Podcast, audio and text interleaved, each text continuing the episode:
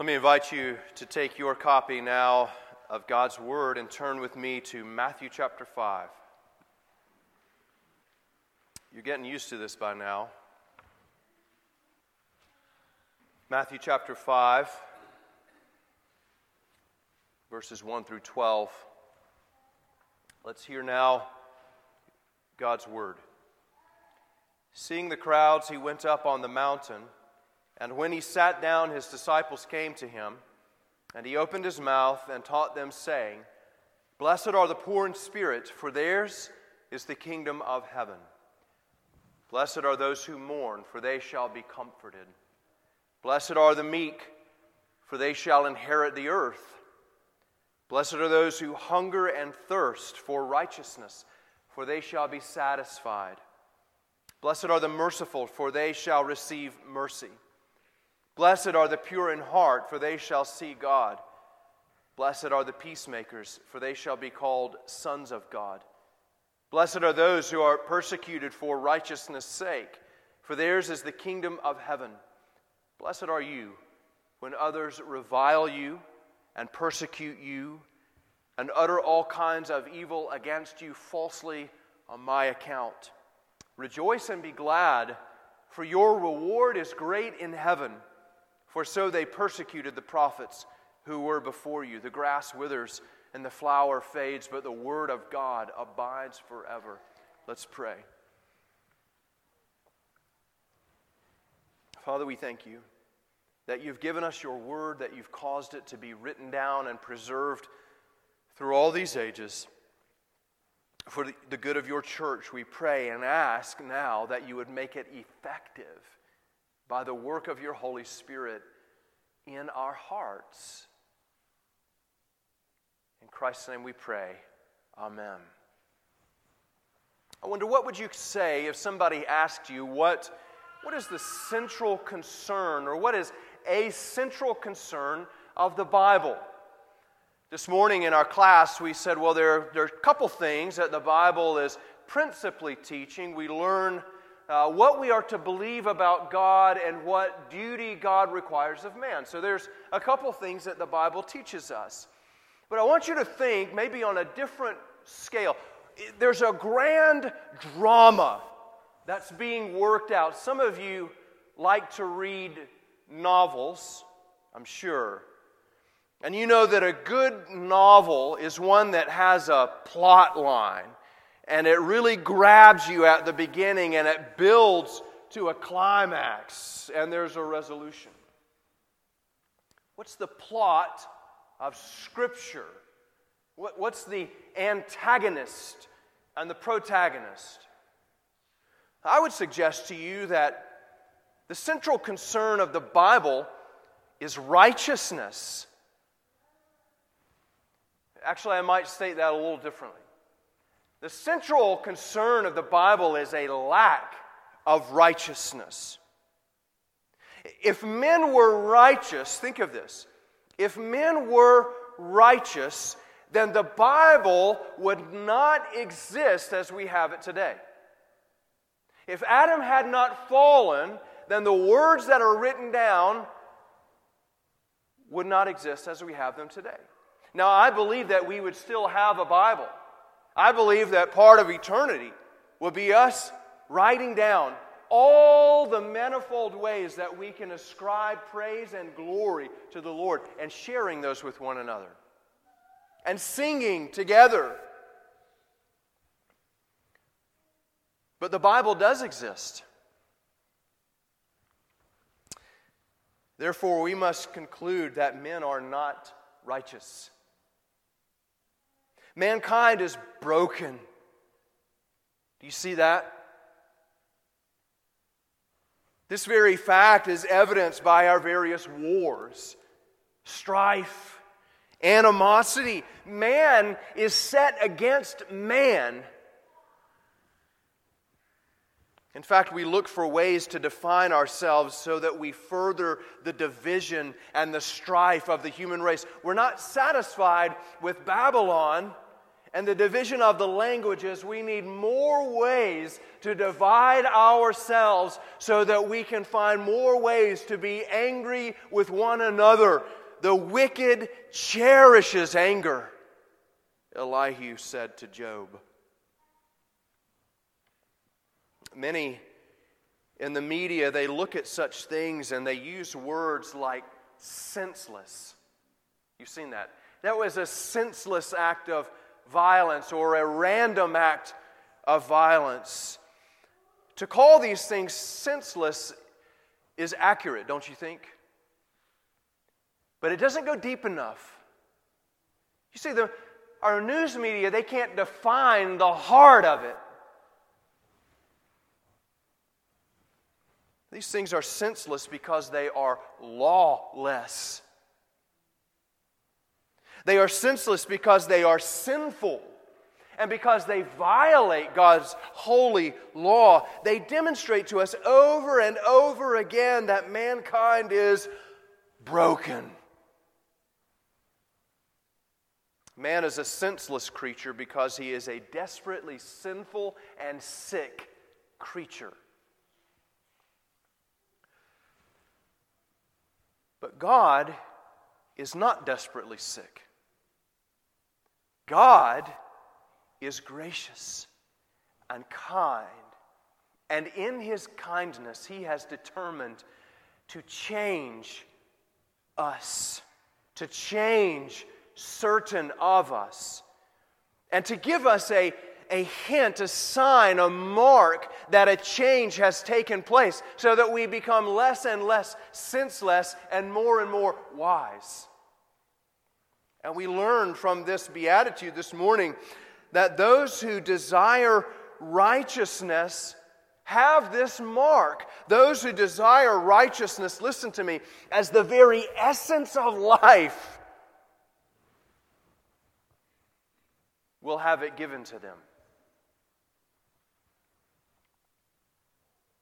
The first thing that we should learn from this is that Christianity is a religion of righteousness. God is a righteous one. What does that mean? It is a law term. We understand this fundamentally. Righteousness is a law term. It means that you are in line with the law. What the law says to do, you do that. You are righteous in the eyes of the law. And God, therefore, is one who is utterly righteous. He is the lawgiver. He is the one from whom all the law proceeds. It's not outside of Him. It is a revelation of His very character. And so the opposite of who God is to be lawless. We refer sometimes to the devil as the lawless one. Righteousness, therefore, is conformity to the claims of a higher authority. As I said earlier, righteousness is a central concern of the Bible. Think of this, how the plot line of the Bible develops. Adam sinned. And as a result of Adam's sin, God threw him out of the garden. And aren't you left at Genesis chapter 3 wondering to yourself, can this be fixed? How is God going to overcome the unrighteousness of Adam? Is mankind completely doomed? And so we walk chapter by chapter. We get to chapter 5 and we say, oh, this is bad.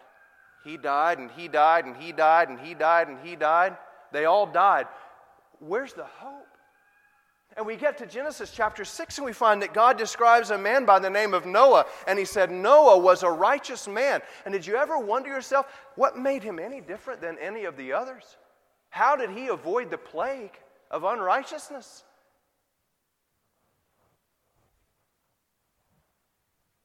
And we think, well, God judged the world. Surely unrighteousness is out now. God has cleansed it.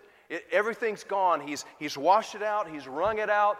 God, there's Noah and his sons. Surely they're righteous. And then we find out the very next thing that one of his sons sinned. How is there still unrighteousness?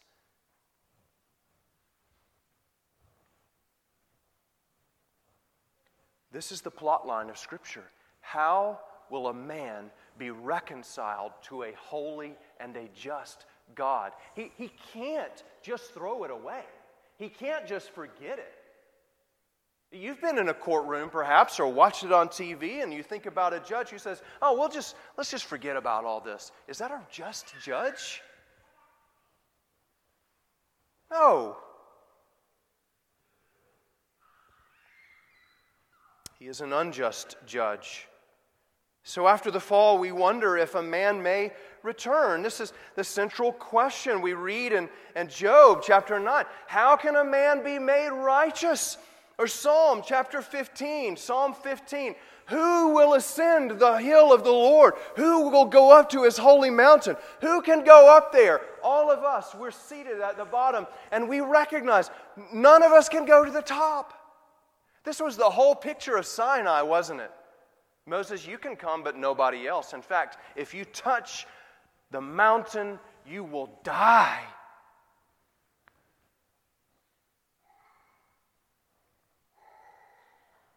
Righteousness, friends, is like a porcelain doll. My sister collected porcelain dolls as a girl. And if a porcelain doll gets broken, you can't fix it. Oh, you can glue it, sure, and then you see the little cracks, the seam that runs through the face. It's damaged. It's no good. The value is gone. Once righteousness is gone, it cannot be made whole. God can't just sweep it under the rug. But then we get to Genesis 15, and a little bit of the veil, a little bit of the mystery is revealed. R.C. Sproul said his favorite chapter in the Bible was Genesis 15. You know why? Because in verse 6, we read that Abraham trusted God, and it was credited to him for righteousness. Do you see? We see a little bit. The veil begins to be lifted. How is a man made righteous? Is it by his works? No, because men have worked and worked and worked and worked, and they're all still sinful. But Abraham is declared righteousness, not because of his work, but on the basis of faith. The gracious act of God, listen to me, is that He declares you to be righteous through faith. How does He do that? How can He declare me to be righteous for doing nothing, just for exercising faith? Because He credits your account with the righteousness of Jesus Christ. He gives you the righteousness of Christ. The picture is often given to us of Jacob as he approached his father Isaac. You remember how he clothed himself in the skin of an animal so that he would smell like Esau. When you come to Christ in faith, you are clothed in the righteousness of Jesus Christ. You have washed your robe clean because you wear His robe, and the standing that He has before His Father you enjoy, and God declares you to be righteous. And so our first consideration this morning has to be this: have you acknowledged your sin before God?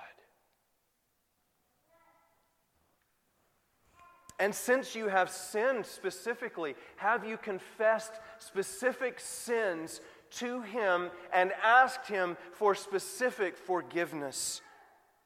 Have you sought His gracious forgiveness? Have you done that? Are you doing that? Have you been acknowledged before God, our great judge, that you have no hope apart from Christ? Have you asked Him to clothe you in the righteousness of the blessed Savior, Jesus Christ? This must be our first consideration as we think about righteousness this morning. If you have not done that, God invites you to do so. We call this doctrine the doctrine of justification. It is not a real righteousness. We're not really righteous. God's not looking at us and saying, well, you know what, you're a little bit better than the rest of the people in the church. I'll give you some credit. Our justification is a legal declaration. You are righteous because you are clothed in the righteousness of Jesus Christ. But notice in this beatitude, the beatitude indicates a people who go on pursuing it, who go on pursuing righteousness. And so secondly, this morning, Christians recognize an ongoing need for righteousness. Those who are, listen to this, those who are born again are implanted with a hunger. You are implanted with a yearning. It is a yearning to walk in a way that is pleasing to God. Walk in conformity to His law. You are thankful. Lord, thank you for your forgiveness. Thank you that you have credited to my account the righteousness of Jesus Christ. But a real believer, one who is born again, has an inner hunger to be righteous, to walk in conformity with God's law. This beatitude considers the believer's perspective of himself then. I know that I am born again if I recognize I have a lack of righteousness. Not that I'm boasting in myself, but I know I have no boast apart from Christ. So consider this, that the initial work of the Holy Spirit is to awaken your heart to your need of righteousness. The true believer recognizes a lack of personal righteousness, and he's not satisfied with that. Much of our contemporary theology says, oh, don't worry about it. Grace is there to cover it. And that's true. And God is a forgiving God. But that is not to be used by us as a reason to live sinful and licentious lives. This is exactly what Israel did. Oh, we have the temple. And they turned the grace of God into a means of living in rebellion against Him.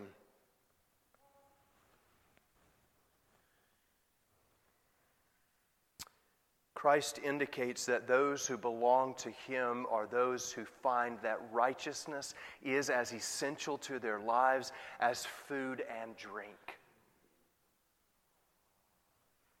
When I was a young man, I played soccer, and I can tell you the story behind that. Communist kickball, I know in some of your eyes. I spent hours after practice, shooting, dribbling, doing all that I could to prepare to be a better soccer player. I focused all of my effort on it. That's why I'm so skinny today. I ate, I drank, and I slept soccer. I remember back when catalogs were in fashion. I'd get the Eurosport catalog and I'd go through and circling all the equipment that I had to have to be a better soccer player. This is a little picture of what it's like in a transformed life.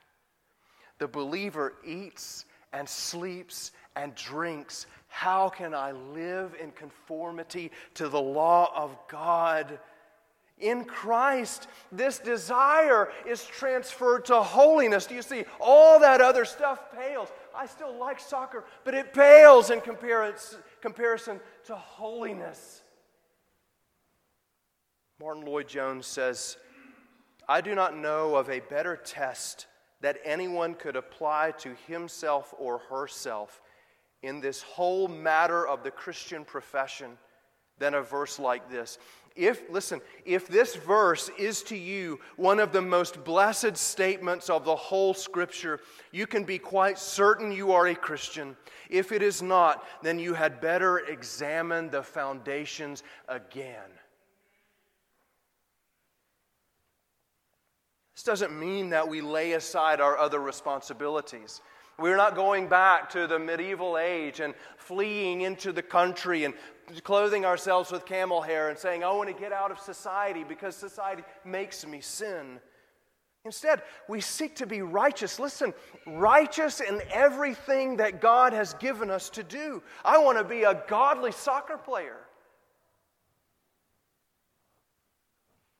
I don't quit playing sports unless it's on the Sabbath. But I seek to be the best player I can be, losing well and winning well to the glory of Christ. As an employee, you model the Beatitudes in your life. You applaud others when they excel. You are reliable. You give a day's work for a day's pay. You are not the troublemaker, the gossip, the lazy one. Brothers and sisters, if you are born again, God calls upon you to cultivate a hunger for righteousness. Romans 12. Do not be conformed. That is a command, but be transformed by the renewing of your mind. James chapter 2, you say you have faith, but faith without works is dead faith.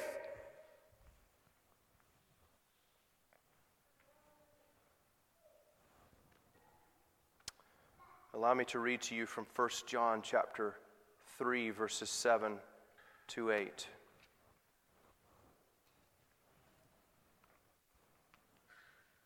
Little children, let no one deceive you.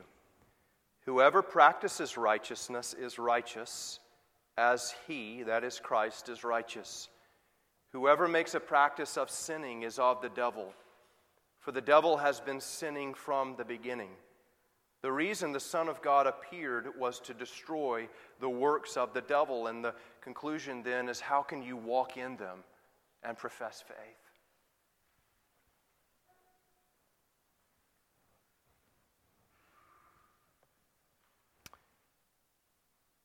Good parents like to introduce new foods to their children, and they spit them out, try it again. But if you settle just on the things that your kids like, then oftentimes you're not feeding them healthy things.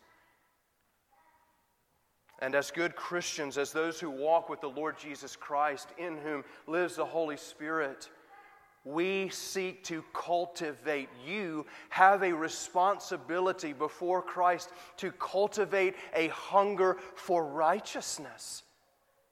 Let me give you some simple things to consider. A very simple one. Are you honoring the Lord's Sabbath? Do you know that in the Old Covenant, under the Old Covenant, the sign of faithfulness to God was honoring the Sabbath day?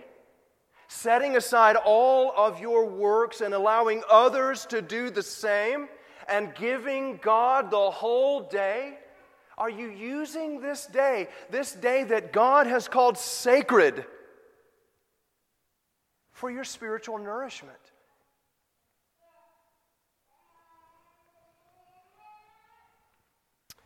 Are you making the ministries of the church a priority? Is it a priority for you to attend worship whenever it occurs? To be at prayer meeting, Sunday school? Why? Because I want to be fed. I live on this. This is my bread. Are you cultivating a rich devotional life through prayer and Bible reading? Do you read good books that help you to understand God's Word? Do you read our confessional standards, the Westminster Catechisms? They're given to you for nourishment, to enable you to commune with God and grow in righteousness and maturity. These are simple steps that you ought to take to cultivate a hunger for righteousness. Thirdly, lastly, Christians will have their desire for righteousness satisfied. There is in this passage a future reality. You see that? They will be satisfied. This is a reference to something that is to come. Now, note, it is not purely future. Christians enjoy in this life a measure of this righteousness. Jesus says through John, whoever practices righteousness is righteous. The presence of the desire, though, points to a future satisfaction. I want you to have that comfort. This is not saying to you the perfection of righteousness, is it? But what is there? What must be there is a desire. Do you desire it? How essential is the desire to your life? Do you think about it, meditate upon it, dwell upon it? Give yourself to it. The renovation of the world to come is the complete removal of our unrighteousness. Now, this is a future thing, but not completely future. I want you to notice one other thing.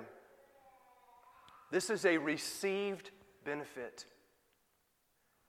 This is a passive verb.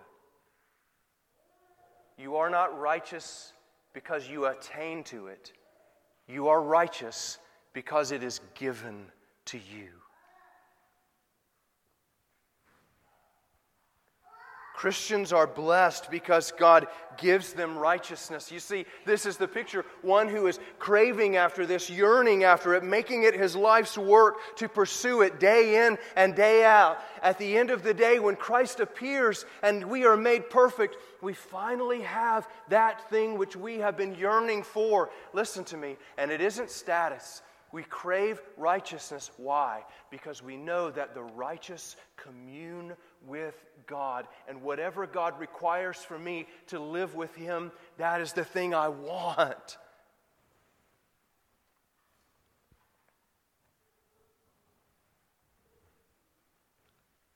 Righteousness is a means to an end.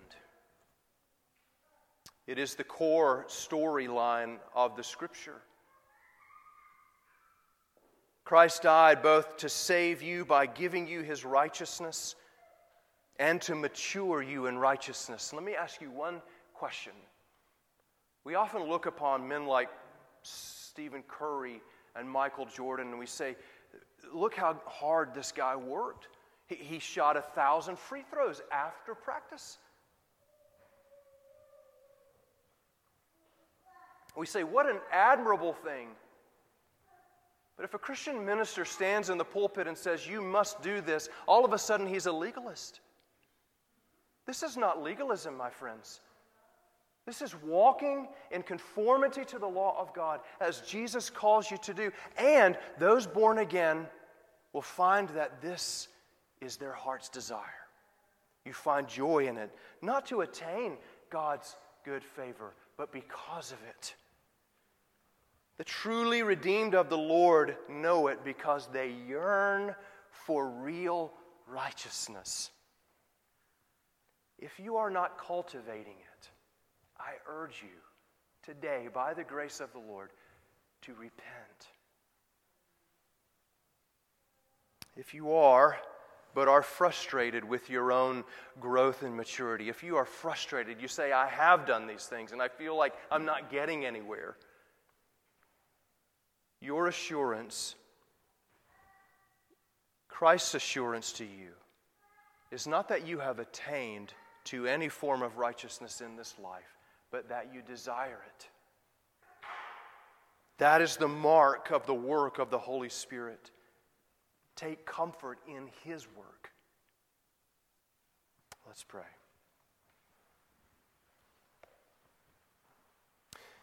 Father,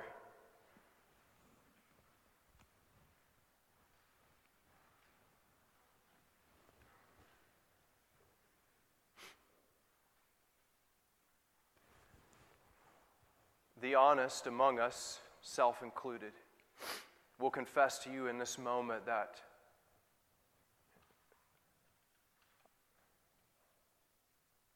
we desire righteousness, but that desire should be strengthened. Help us, Father. cause us to desire righteousness more than we do. Help us to hate evil, doing evil, thinking about evil, to put the desire for evil to death, to find out our actions, to look down in the depths of our heart, not just to be satisfied pruning the evil weeds in our garden, but to actually go down and root them up. Not just to kill bad actions and bad attitudes, but to find out where they live in our hearts and get them out. Let us be a people who yearn for true righteousness, true holiness. We ask this in Christ's name. Amen.